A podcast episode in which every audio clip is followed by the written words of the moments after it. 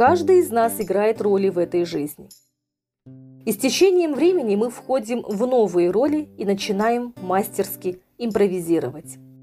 Играть роли в хорошем смысле этого выражения должны все. Один человек может в течение дня сменять несколько ролей. С утра он примерный семьянин, отвозит детей в детский сад и школу, а супругу на работу. Затем на работе он начальник или работник, неважно. По жизни он хороший друг, любящий сын и брат, заботливый дядя. Главное – не запутаться и не начать играть роль начальника или работника дома. Все должно быть к месту и ко времени –